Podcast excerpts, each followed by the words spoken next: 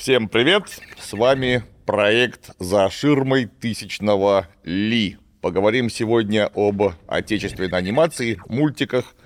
Для чего у нас в гостях знающий человек Дмитрий Яковенко, сценарист и режиссер таких проектов, как «Смешарики», «Киберслав» и «Пин-код».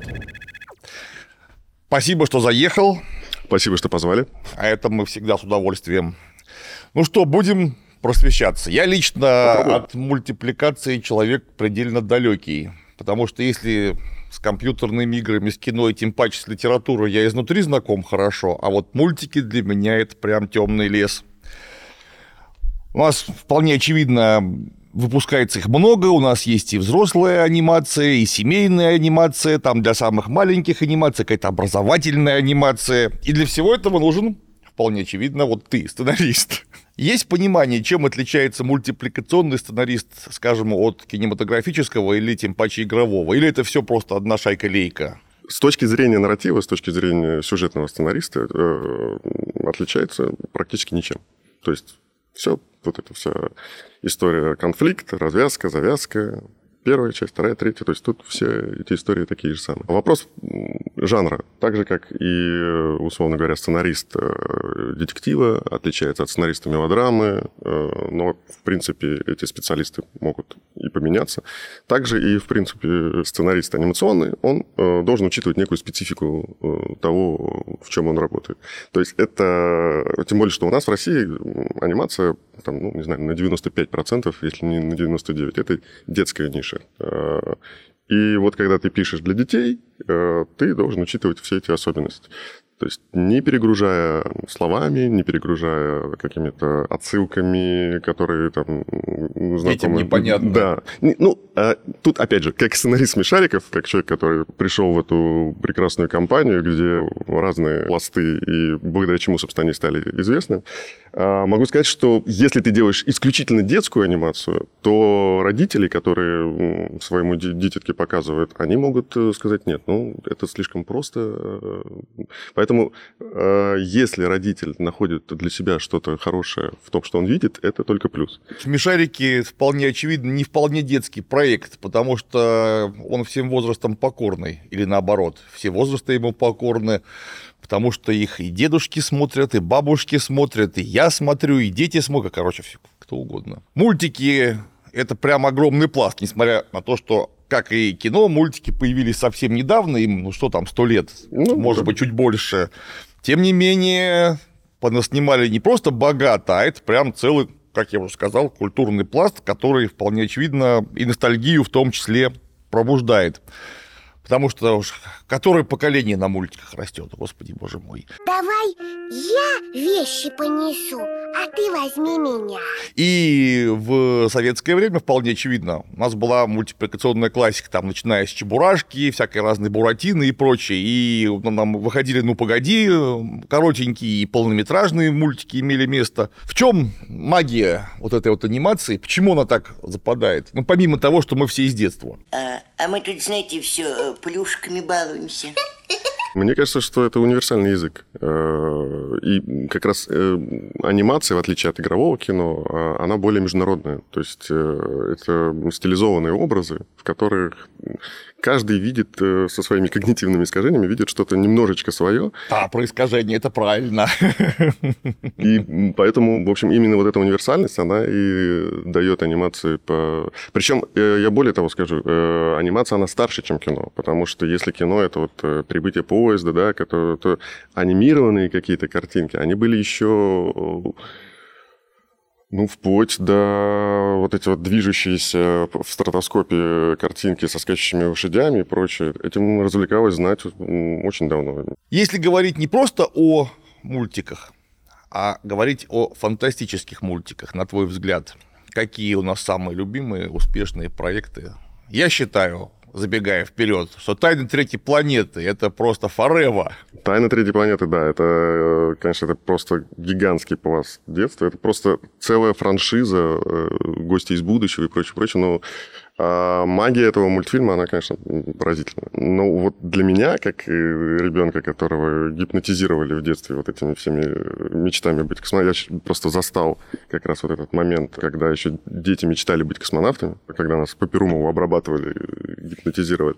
Для меня, конечно, вот эти короткометражки авторские, э, даже не столько авторские, там и коммерческие, все эти контакты, перевалы, которые просто сносили мозг в детстве, когда ты смотрел их э, вот, с открытым ртом.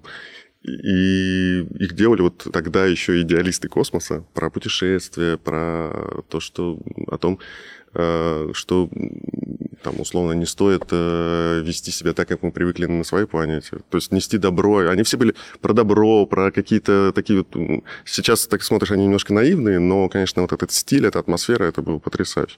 И э, уже потом, когда я из вот этого детского бессознательного перешел в более сознательный возраст и стал искать фа- факты об этих э, всех историях, то меня удивило, что Э, большую часть разных по стилю. Это вот перевал, помните? Да, про, конечно. По Кирбаучеву, да. где дети шли в, в упавший космический да, корабль. Да, да, да. Потом э, короткометражка «Контакт» про цветное существо, там еще какие-то там вот эти все короткометражки. Это все делал режиссер Тарасов видимо, главный идеолог. Э, Причем расцвет был 80-е. Э, э, ух ты, говорящая рыба, он угу. сделал потрясающий тоже мультфильм, который я в детстве, он меня пугал. Урок, по-моему, называется, Lesson про то, как космонавты высадились на планете, где они принимали форму того, кого да, убивали. Да, конечно. Такой черно-белый. Он причем такой взрослый был. Это, по-моему, без цензуры он выходил тогда на телевидении у нас. Там есть и обнаженки немножко, и вампиры Геоны Тищенко. То есть это все, вот эти мультфильмы, они вот как раз вот ту эту магию космоса, магию фантастики научной, они сформировали вот в неокрепшем детском мозгу. На меня очень сильное впечатление в детстве произвел ну, такой совершенно не советский по духу мультик э, «Полигон» про беспилотный танк. Да, это было тоже вот это вот, э, когда ты кожей чувствуешь эту опасность этого танка. Там э, речь идет о том, что изобретатель э, на острове для испытаний представляет комиссии свой танк, который реагирует на страх. Да. Он, чтобы отомстить за гибель своего сына, этой комиссии рассказывает о том, что этот танк реагирует только на страх. Интересно.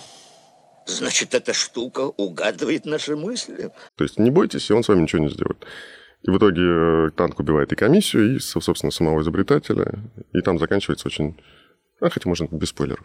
Да, смотрите, да. очень хороший мультик. Больше не могу. Все. Пусть убивает.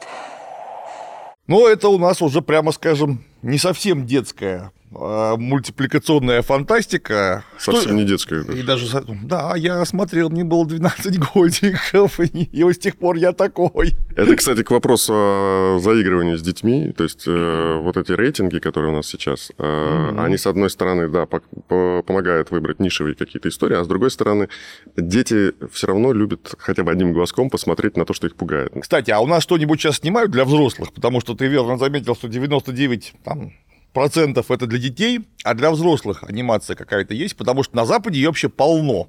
Вообще есть э, какие-то пока единичные проекты. Э, из того, что вот приходит на ум, это тот же «Атомный лес» Лёши Лебедева. Это вот папа. Если Антон Валентинович это дедушка Смешариков, то Леша Лебедев это папа Смешариков, который, собственно, и написал вот эту золотую классику этих сюжетов и вдохнул в них жизнь. «Атомный лес» это был первый его самостоятельный проект, э, который он делал полностью сам и как продюсер, и набирал команду режиссеров и, соответственно, писал сюжет, это про постапокалиптический лес, где живут говорящие животные. Я хочу просветления!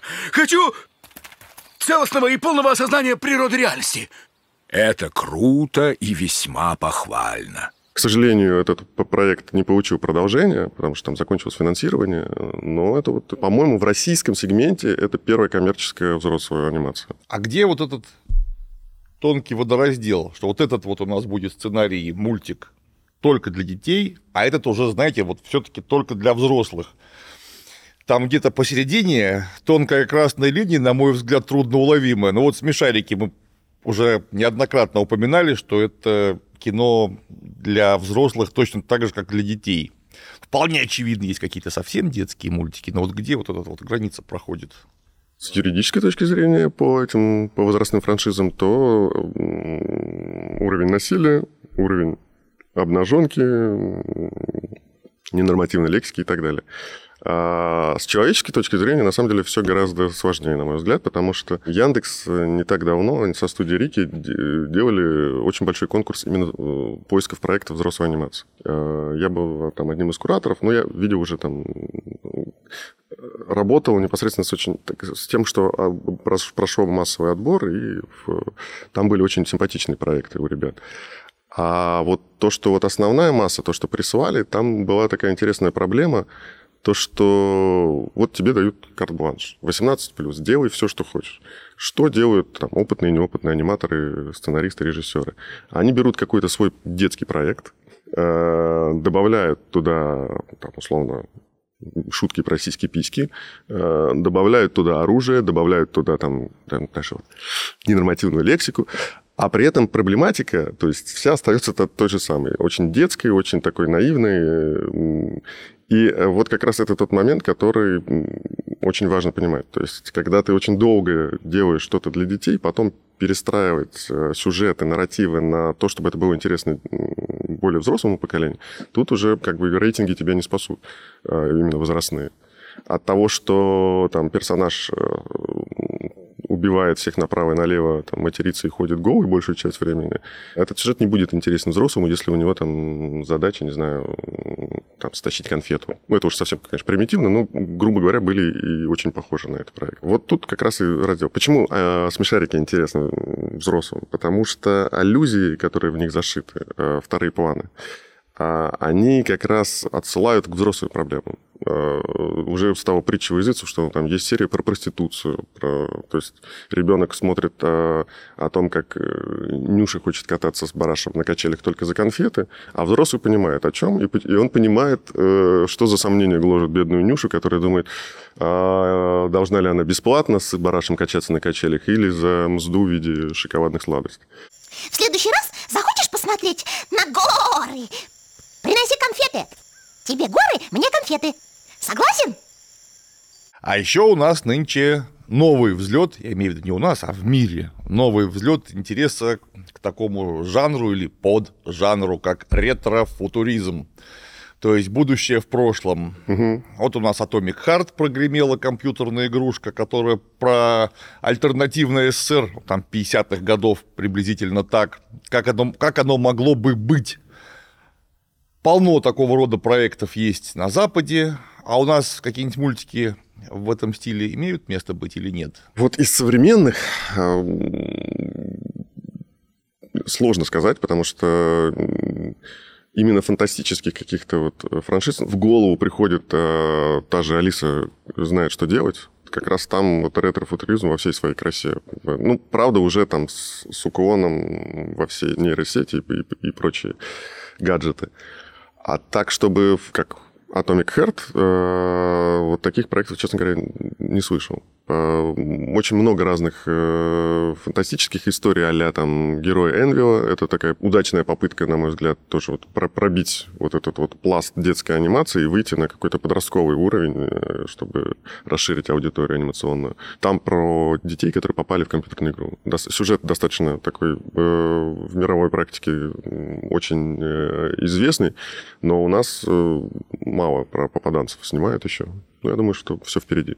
Так вот, поэтому как-то назвать именно вот э, какие-то проекты анимационные в ретро-футуризме, честно говоря, не могу. А, а те, если... те, которые были вот, ага. Э, да, э, которые были в советское время, да, это, конечно, вот услада для глаз, но это как раз ретро-футуризм в силу обстоятельств, потому что тогда это было мега современно, очень круто, и казалось, что вот еще там 30 лет, и мы уже будем как минимум там по Марсу бегать. А сейчас это выглядит наивно, но очень стильно и очень, очень весело. Слово «киберслав». Лет, кажется, пять назад на Ютубе трейлер вышел. Да, в 2018 году. О, правильно помню.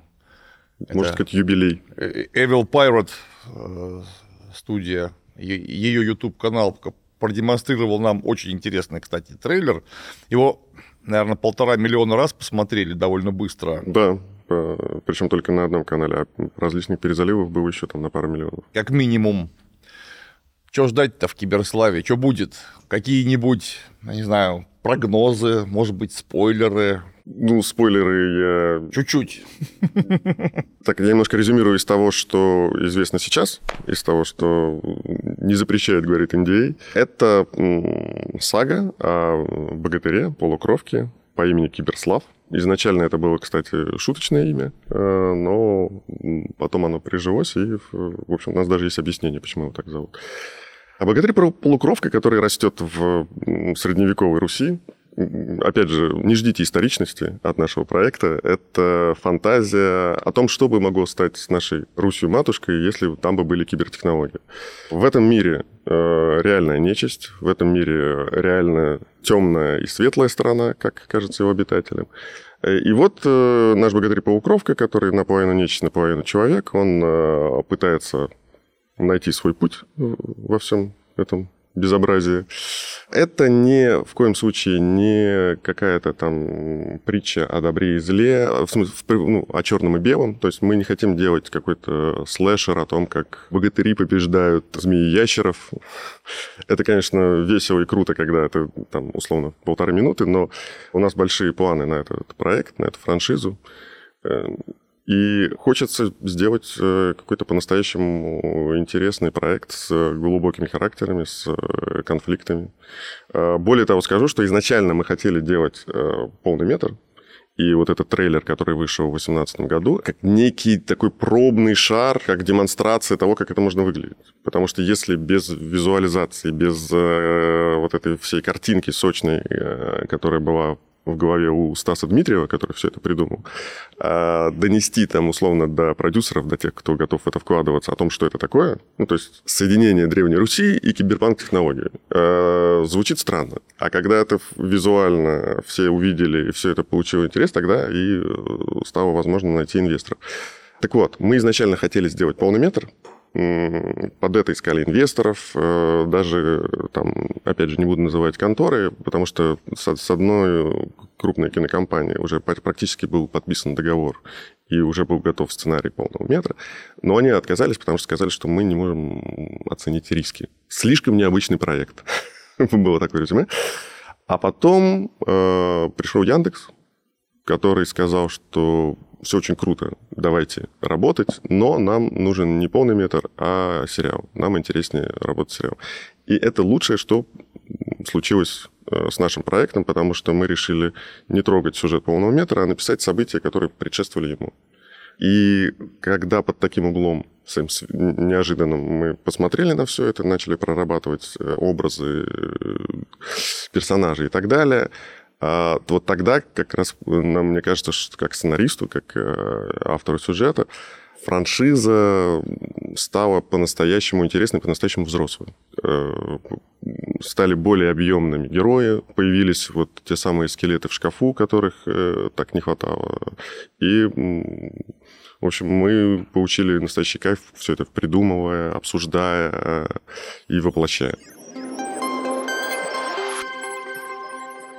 Киберслава-то мы пока еще ждем, что можно в ожидании пересмотреть, на твой взгляд. Что-нибудь посоветуешь?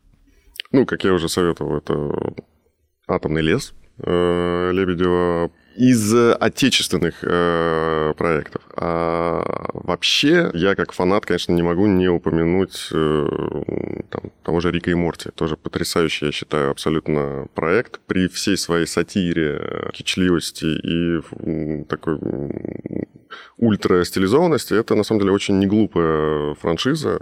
Люди, которые делают, они обладают огромным бэкграундом, огромной эрудицией. И это вот та история, которая то, на что хотелось бы равняться именно по уровню проработки как сюжета, так и э, персонажей. Поиграть в Atomic Heart. Не сочтите за рекламу. Это та история, которая...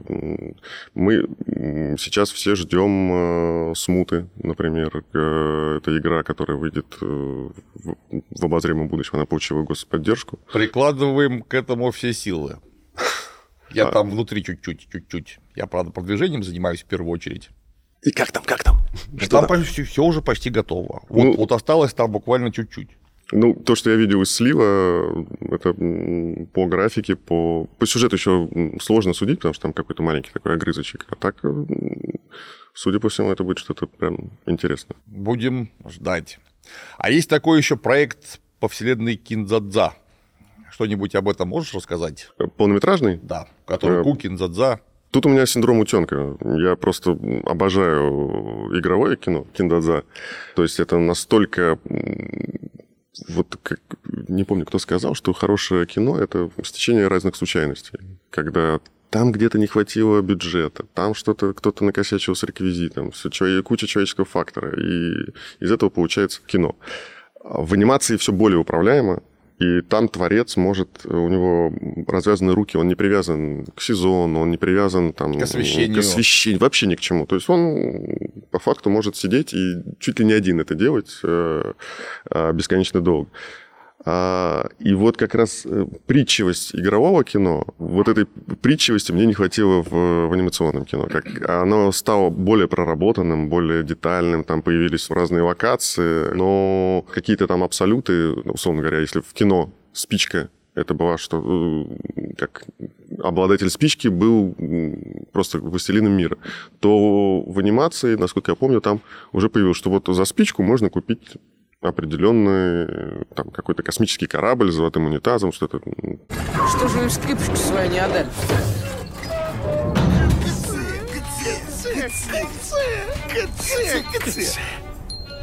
Спичку хотят. Это Ку. Ку. Ку. И вот, вот эти моменты, они увели, на мой взгляд, Кинзазу немножко в другую сторону. Но как с точки зрения именно реализации вот этого э, футуристической вот этой истории в анимации, это, конечно, событие. И то, как э, Георгий Николаевич э, просто взял и попробовал себя в абсолютно незнакомой истории, в абсолютно незнакомых обстоятельствах. Я слышал байку о том, что он э, подходил именно с режиссерской стороны, то есть он мог сказать, когда уже там готовая в анимации была сцена, он говорит, давайте камеру чуть-чуть переставим. Как... И аниматоры, хватая за голову, бежали... э, выпол- Переставлять. Да-да-да, переставлять в течение нескольких дней эту камеру. Долгое время мульти- мультипликация вообще как нечто взрослое не рассматривалась. То есть мультики — это дети, точка, все. А, по-моему, только в 70-е по большому счету начались какие-то взрослые реальные проекты. Нет, они и раньше были, то есть э, были вот эти э, короткометражки. Прелесть как раз в чем? В том, что для того, чтобы в, там, в до мобильную эпоху, когда это сейчас у каждого там камера, а когда ты не мог там... Ну, то есть проще было нарисовать, что-то слепить, э, сделать, э, чем собрать творческую группу единомышленников и все это дело заснять. Поэтому именно как взрослый жанр анимация чуть ли не со своего рождения была. Я понимаю, насколько прекрасно э, вот эта черно-белая по- по- почти короткометражка девочка и дельфин с чудесной музыкой, там, Тривердиева, по-моему. В детстве меня это, когда ты бежишь, там мультик, мультик, мультик, а там девочка и дельфин, которую ты вчера уже три раза посмотрел. И... А хочется это, конечно, вот как каких-то ярких красок, Хочется тайну третьей планеты, чтобы Опять делала пиу пиу Да, пиу да, да, пиу, да, да. и. Хотите, я его ударю, и он станет фиолетовым в крапинку. Звуки, кстати, из третьей планеты до сих пор вспоминаю. Они вот так, так запали. Там м, потрясающая, конечно, работа и актеров, и звукорежиссеров, и композиторов. То есть это все в купе давало вот эту, вот, вот эту обалденную атмосферу. Даже вот сейчас, когда ты включаешь, это... Ну, в, в советской анимации вообще э, были очень хорошие, ну, не только советской, но э, очень хорошие э, правила работы с актерами озвучки. Во-первых, потому что это были актеры из игрового кино, там тот же, вот, не знаю, там Халиф например, да, как вопрос о взрослой анимации. А там актеры работали в тандеме, то есть не так, что там А, Один записывает одно, другой другое, и потом это все звукорежиссер собирает. А они собирались, насколько мне известно, насколько они собирались и разыгрывали сцену. А актеры там были там Смоктуновский, Чурикова, Ливанов, Яковлев. Это колоссальные величины, конечно. И это как такой мини-спектакль получался. Но фантастика это про будущее, вполне очевидно. Если это, конечно, не фэнтези, которая про прошлое. Как изменялся облик России в будущем в представлении э, мультипликаторов, которые на НИИ фантастики работали? Ну, мне кажется, что э, если там не, не уходить в какие-то вартхаузные, совсем э, депрессивные истории, типа э, вот эта короткометражка жуткая, которую я очень в детстве боялся, про робота, который готовит завтрак, А, э, будет детей взрослых, а мы видим, что от них остались только горстки пепла в, в- в умершей, в умершем мире после ядерной катастрофы, судя по всему. Если не считать вот такие э, антиутопические истории, то в целом э, в будущее все всегда и до сих пор, мне кажется, смотрят с надеждой, э, пытаются показать что-то хорошее, светлое. Да, особенно когда снимают Терминатора. Да, да, да. Ну, кстати, вот, вот этот робот с кучками пепла вместо детей, он вполне себе вот во вселенную Терминатора вписывается. Да, более чем, конечно. Когда Терминатор э, еще не стал мейнстримом, а это уже все Да, было. да, да, да. Тогда были какие-то там фантазии о том, что все будет плохо, мы все умрем и так далее, но большая часть это вот э, о том, что человечество путешествует по звездам, по вселенным, открывает новые планеты, и даже маленькая девочка Алиса, которая, э, она просто стала идолом, мне кажется, какой-то космонавтики. Это сейчас мы понимаем, что физика, конечно, диктует свои бессердечная вот эта вот скотина физика, она диктует свои пороги, и по большей части, если ты идешь космонавт, то ты будешь просто месяцами на орбите выполнять э, очень нужные, но рутинные вещи с точки зрения школьника-идеалиста. Тогда оказалось, что да, вот буквально еще чуть-чуть поднажать и и мы будем уже плясать с, с инопланетянами, с, с Венерой и, и прочих вселенных.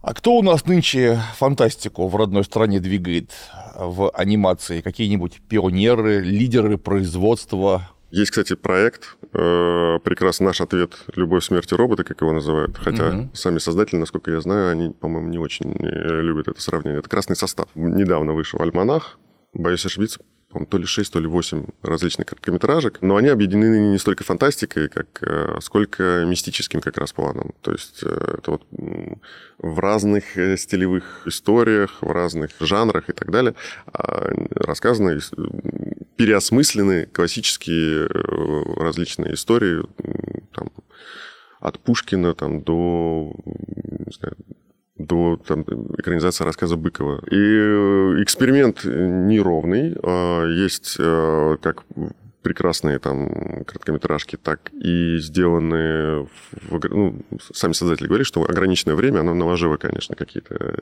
ограничения. Но в целом я считаю, что это очень, очень круто, что это делается. Очень круто, что находятся энтузиасты, находятся инвесторы, находятся те, кто это все объединяет и выпускает.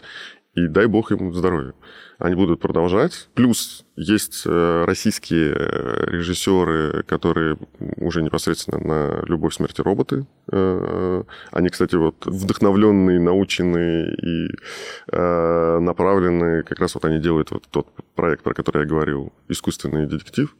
Это ребята, которые делали короткометражку. Если уж мы заговорили про текущий момент в анимации, фантастической анимации, с одной стороны. С другой стороны, мы вспомнили о том, как мы в 70-е, 80-е годы мечтали гулять по Марсу, Венере и терраформировать еще что-нибудь заодно. Теперь есть какие-нибудь примеры с таким вдохновляющим посылом в будущее? Ну, мы постарались э, такой вдохновляющий посыл реализовать в, в проекте «Пин-код». Это спин смешариков. Когда был эксперимент по переводу смешариков на рельсы 3D, 2D, он вызвал большое возмущение среди фанатов. Но потом, вот как конкретно пин-код, который сделан полностью в 3D, м, про приключения смешариков там, в шаролете по космическим далям и просторам, он э, как раз очень полюбился зрителям. И очень приятно слушать это научпоп где мы рассказываем про всякие различные прикольные химические, физические и прочие штуки-дрюки, но при этом не в какой-то такой в сухом остатке, в, в каком-то... А сейчас мы поговорим о физике. А это вся, все это вплетено в сюжет, все это вплетено в космические как раз приключения.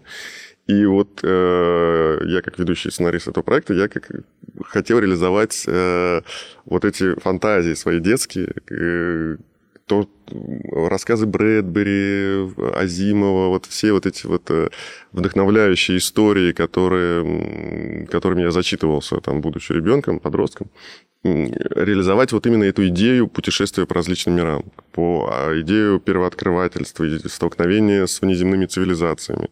Поэтому, конечно, как э, один из создателей, я не могу не, не порекомендовать этот прекрасный проект. Всем смотреть пин-код. Какую роль играет современная социальная проблематика в формировании сценариев для мультфильмов. Ну, понятно, мы уже об этом говорили, они в основном для детей, чаще всего взрослой анимации у нас мало, а детям-то все эти социальные проблемы, как правило, до фонаря, и тем не менее – детям все эти социальные проблемы очень близки и очень важны, потому что в, в каком-то универсальном ключе они сталкиваются на, на детской площадке ровно с тем же самым. С той же ксенофобией, с тем, с тем же там трейболизмом и прочими историями. Просто они еще не знают этих умных слов, а они понимают, что, условно говоря, ребенок с красивой машинкой, если у тебя машинка менее красивая, он твой враг. А, это первое, что им приходит в голову. А вот как раз отучить их, направить их в другую сторону, это в какой-то степени вот э, задача взрослых. Поэтому в детстве нас и цепляли вот эти вот э, фантазии, которые, казалось бы, это для, это для взрослых, это мы взрослым показываем, что вот нельзя там необдуманно причинять вред окружающей среде э, или там нужно пытаться сначала протянуть руки помощи, рук, руку дружбы другому разуму, прежде чем наставлять на него оружие. Дети детям это все тоже близко. Э, дети в, э, как раз вот без взрослых паттернов поведения, они пытаются... Им это все безумно интересно и, и полезно.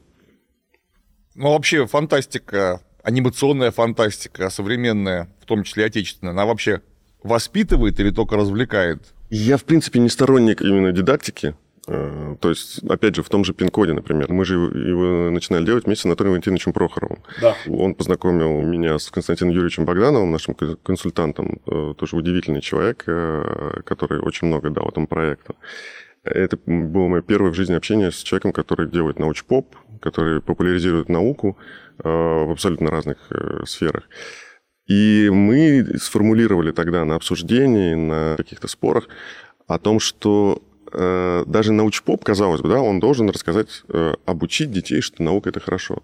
Но не с дидактической точки зрения. Он должен заинтересовать. Он может ошибаться, э, может там да, да, даже давать недостоверную информацию.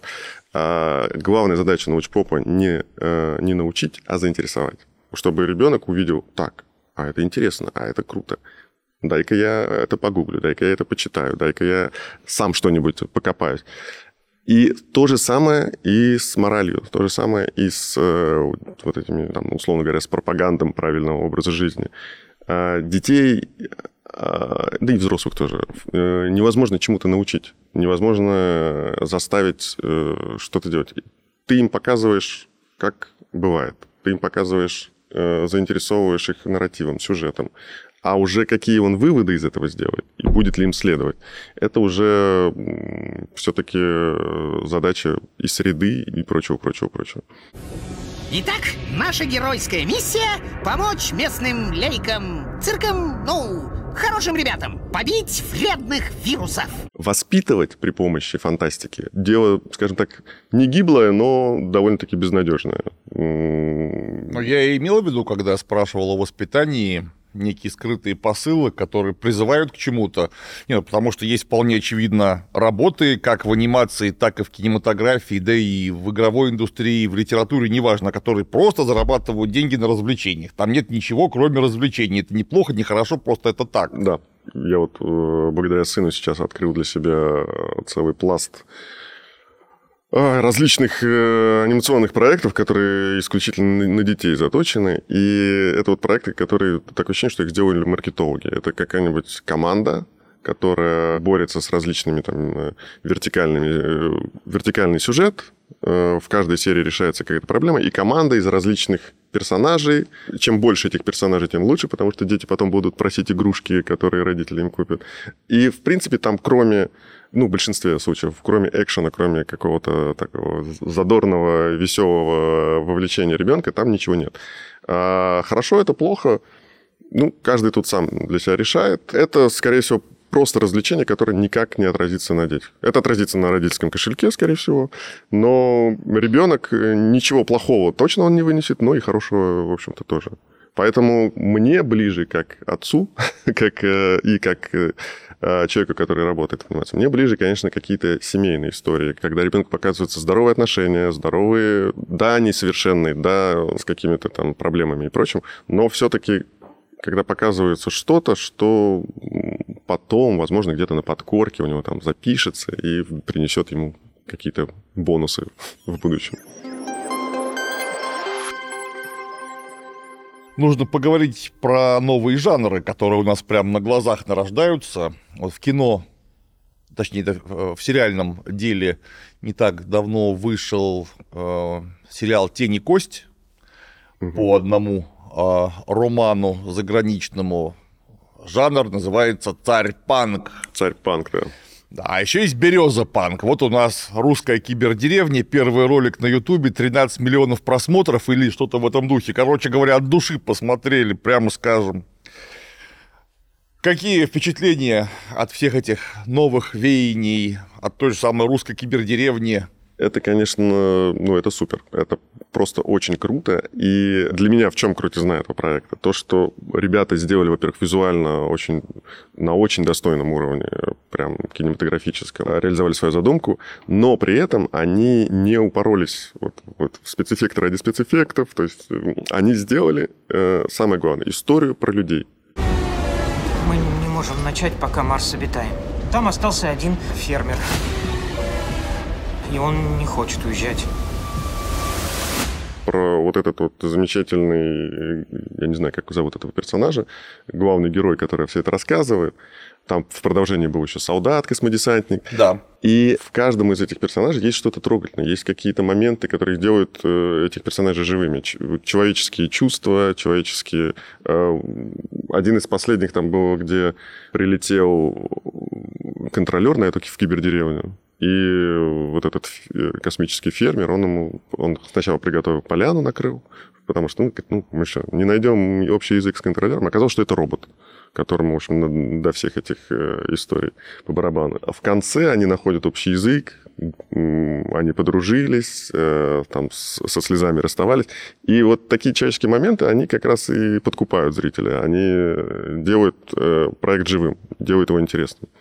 И, насколько я знаю, сейчас снимается, уже, по-моему, даже уже закончились съемки, могу ошибаться, а, сериала по, по этой штуке. И я очень прям надеюсь, что вот вся... То, то, то, что его сделало популярным, вот этот вот э, лирическая вот эта составляющая, она перейдет уже в коммерческий проект, и это будет... Э, очень жду этого проекта. В принципе, сам вот этот киберпанк, э, как и дизельпанк, и прочие панки, они в нашем постмодерновом сюжетном пространстве набирают нормальную весовую категорию, потому что э, в нулевых, в десятых э, анимация вся шла по принципу... Ну, в нулевых вообще это было выживание.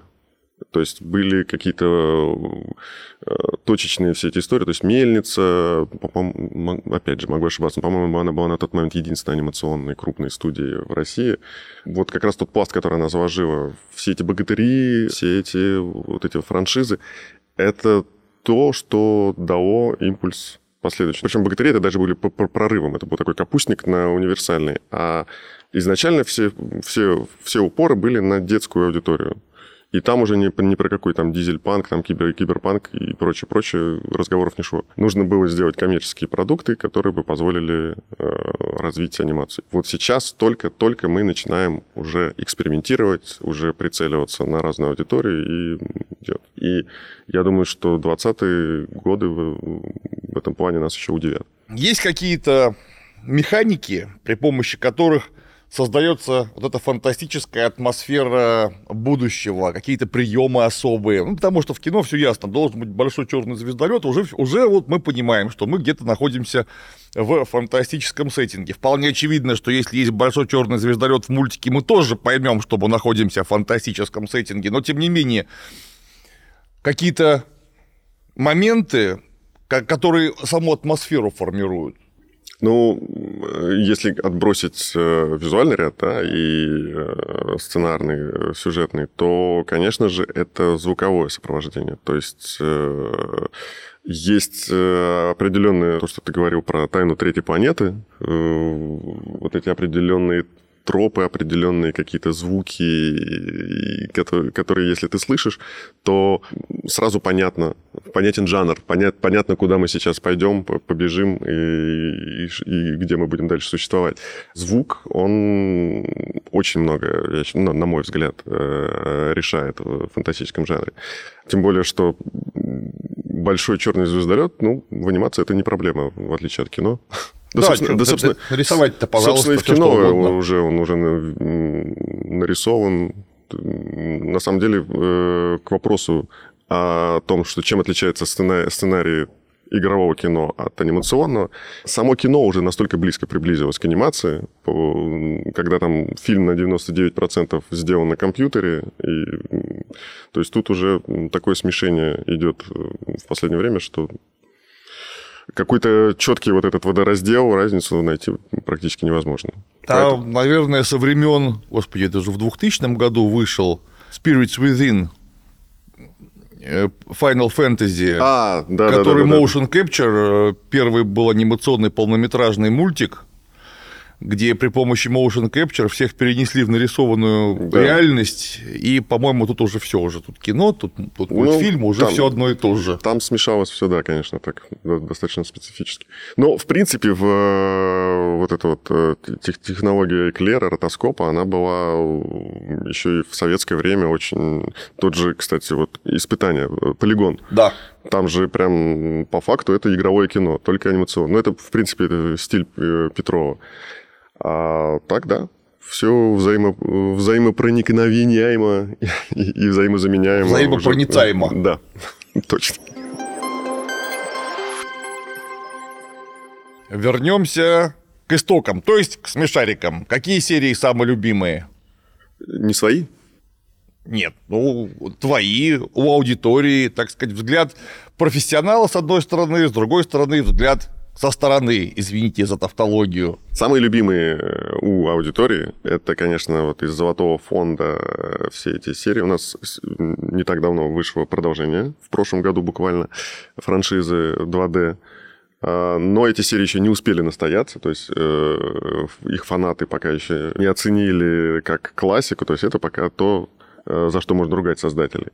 А вот из золотого фонда это как бы бессознательно они любимы все, а осознанно, наверное, первая серия, которая приходит в голову, которая наверное, возвысит этот рейтинг, это «Смысл жизни» про то, как Бараш искал смысл жизни, а э, Карыч э, потащил его в, в несуществующую казинатру. Серия, подкупающая своей атмосферой, своим просто видеорядом, с музыкальным сопровождением. Я не очень согласен с посылом о том, что если у человека экзистенциальный кризис, надо э, вернуть его там на ступеньку пирамиды Маслоу пониже, чтобы он просто захотел согреться и поесть, и тогда мозги встанут на место.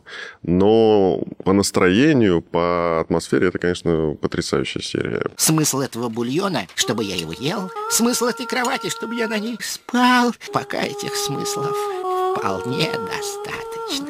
Таких еще популярных, э, это э, «Что приносит ветер». Серия, которой я сам писал сценарий, это «Край земли». Э, она там претерпела изменения при воплощении, как в режиссерском. А, из моих любимых э, это как раз вот серия, которая я считаю одной из первых серий, когда мы поняли, что в принципе в смешариках мы можем говорить о чем угодно. А, ее причем э, по легенде ее Лебедев написал на спор, когда он поспорил, э, по-моему, с Черновым, с режиссером, о том, что... Или нет, не с Черновым. Не помню с кем. Короче, суть в чем. Был спор о том, что можно ли в смешарики говорить о чем угодно. Э, Лебедев категорически сказал «да». человек, с которым он спорил, э, сказал, ну ты же не можешь про проституцию сделать. Могу. Забились, да. И так получилась серия «Горы и конфеты», про которую мы уже сегодня говорили. Изначально проект был задуман как детский, как абсолютно такой детский, нишевый, там миллион серий для детишек. э, Но потом создателям стало тесновато в этих рамках, и вот они начали экспериментировать без жести, без э, каких-то там перегибов там, и, ломания детской психики, а именно с точки зрения э, нарративов, которые универсальны для детей и для взрослых. И одной из таких ключевых серий стала как раз вот, вот эта вот случайная, наспор написанная история. Такое бывает. А вот у нас всегда такое бывает. Как только выходит удачная книжка, сра- сразу говорят, надо ее обязательно снять в кино. Как только выходит кино, сразу говорят, слушайте, а почему у нас до сих пор нет игры по этому кино? Смешарики – это однозначная удача, целый культурный пласт, а игра-то по смешарикам есть? Я вот что-то не уследил. Ой, игр по, по смешарикам, насколько мне известно, прям много. Есть различные квесты, различные, там, тот, тот же Шарарам сделан, это такая, м, по-моему, детская ММРПГ. Есть и экшен какие-то игры, есть и бродилки, ну, их тьма. Э, Сам приз- признаюсь честно, не играл ни в одну из них, потому что вот игры в основном они направлены только на детскую аудиторию. Хотя во что-нибудь хулиганское по смешарикам я бы, наверное, с удовольствием порезался. А еще какие-нибудь есть игры по мультикам? Могу порекомендовать э, игру по мультикам. Ну, даже не столько по мультикам. э, есть такой потрясающий аниматор Максимов, который снимает всякие различные крышесносные мультики в своем вот в этом в своем стиле. И э, была, по-моему, в нулевых вышла игра Квест. Называется «Пол- «Полная труба», по-моему, она называется. Ну, труба точно есть название. Там вот как раз он и делал ее вместе с создателями этой игры. И там вот это вот вся фанатам... Ну, фанаты на- Максимова точно знают, о чем речь.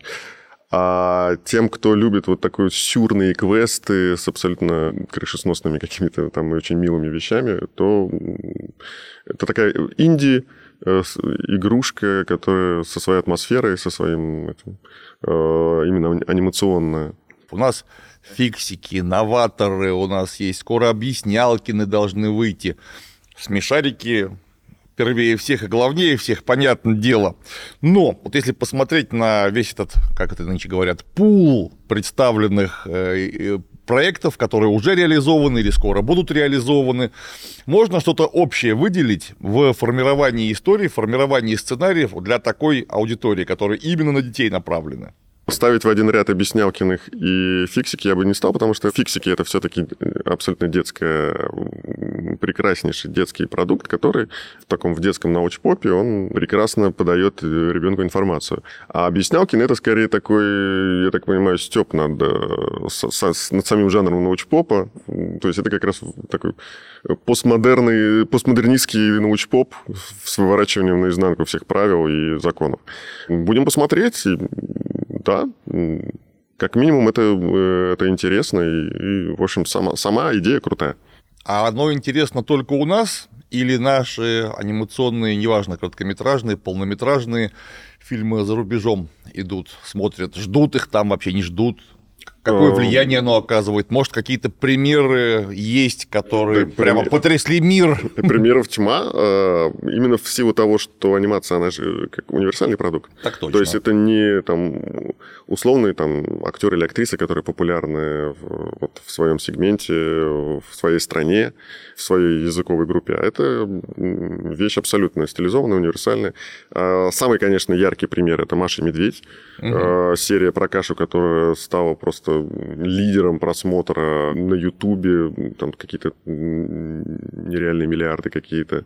И один, кстати, один из факторов успеха Маши Медведя, я слышал, это то, что девочка в косынке, главная героиня, это просто на ура приняли на Востоке.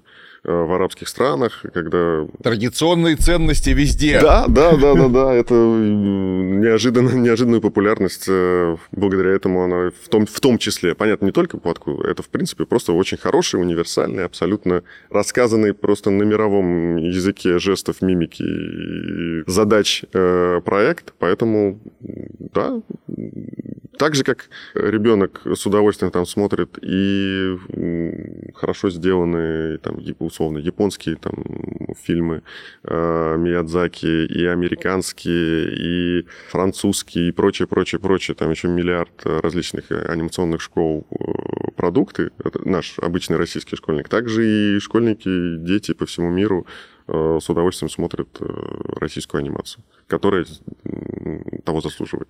Если уж мы вдруг про японцев заговорили, э, у нас очень сильно популярно японское аниме, японская манга, и вот не так давно мы говорили с производителями комиксов издательства Bubble, вполне очевидно, что у нас аниме свое делают вот в аниме или в манго стиле, а в анимации аниме у нас свое отечественное есть или нет? Киберслав называют э, русским аниме. Э, мы... Что-то не очень похоже, по-моему. Да, мы не совсем согласны с таким определением, потому что все-таки в аниме есть э, свои условности, свои законы. Э, мы все-таки делаем другую стилизацию. У нас ближе к игровому кино, чем к, к вот этим анимешным условностям. А, из того, что, да, опять же, первым приходит в голову, это первопроходцы, которые сняли первый отряд. Угу, про угу. школьницу, ой, господи, школьницу, прототип был Зоя Космодевянская, по-моему, э, девочка, которая боролась с фашистами.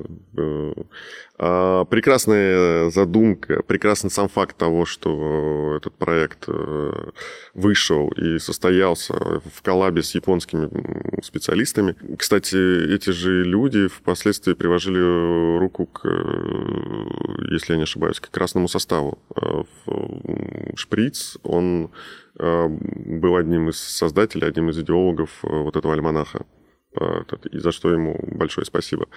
Проект вышел неровным. Видно из-за вот этих видеовставок, что не хватило финансирования на то, чтобы сделать изначально то, что задумывалось. А, но снимаю шляпу, они для российского рынка они обогнали э, время на тот момент. Я думаю, что если бы они бы взялись его реализовать сейчас, то это бы как раз бы им бы проще было бы найти инвесторов, проще было бы найти платформы, на которых выходить. Ну вот, э, видимо, так бывает, что если ты слишком, слишком хорош... Слишком сильно замахнулись. Э, да, а как вот ты видишь вообще развитие фантастической анимации в России? Что у нас будет через год, через пять, через десять? Ну, надеюсь, что Киберслав уже будет в обозначенные сроки.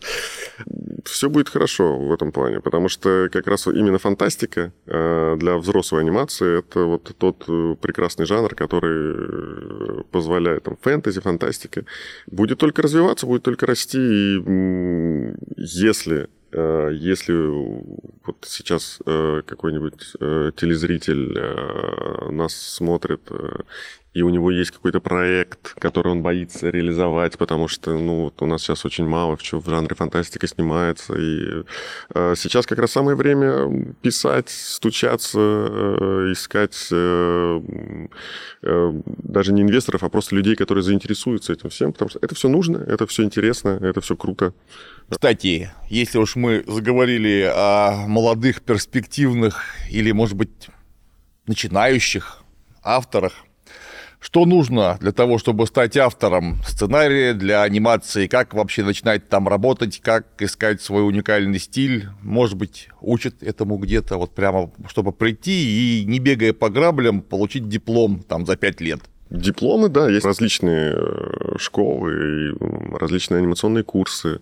Ждать, условно говоря, университета э, я бы, наверное, даже не советовал, потому что если есть э, идеи, если есть какие-то э, истории и так далее, и так далее, их нужно писать, их нужно делать, их нужно реализовывать. Благо сейчас и в интернете, и где угодно. И огромное количество информации, огромное количество софта. То, чего у нас не было, когда мы там в тетрадке рисовали вот эти... Да-да-да, перекладочки вот эти. Из разряда того, чтобы там пришел, тебя научили, вот прям так, чтобы э, с, э, с нуля и, и, и так далее, ну, профильных, я думаю, что зритель, аучущий и ищущий, он может сам это все нагуглить и выбрать по месту обитания и прочее, прочее. Студии делают, э, большие крупные студии, делают э, курсы аниматоров на своей базе. Э, и сейчас, на самом деле, с учетом вот этого всего бума, катастрофически не хватает специалистов, э, сценаристов, режиссеров, э, аниматоров, Э, на том же Киберславе мы, например, часть сотрудников просто с нуля выращивали у нас. Оказалось, что вот в том стиле, на котором мы замахнулись, специалистов, это такая не стилизованная анимация, а очень близко к реалистичной, очень мало специалистов в России, которые могут вот уже готовых могут работать. Поэтому все позиции, э, начиная от сценариста и заканчивая до аниматора, который все это будет рисовать, э, все позиции дефицитные, все позиции нужны, все позиции, позиции важны.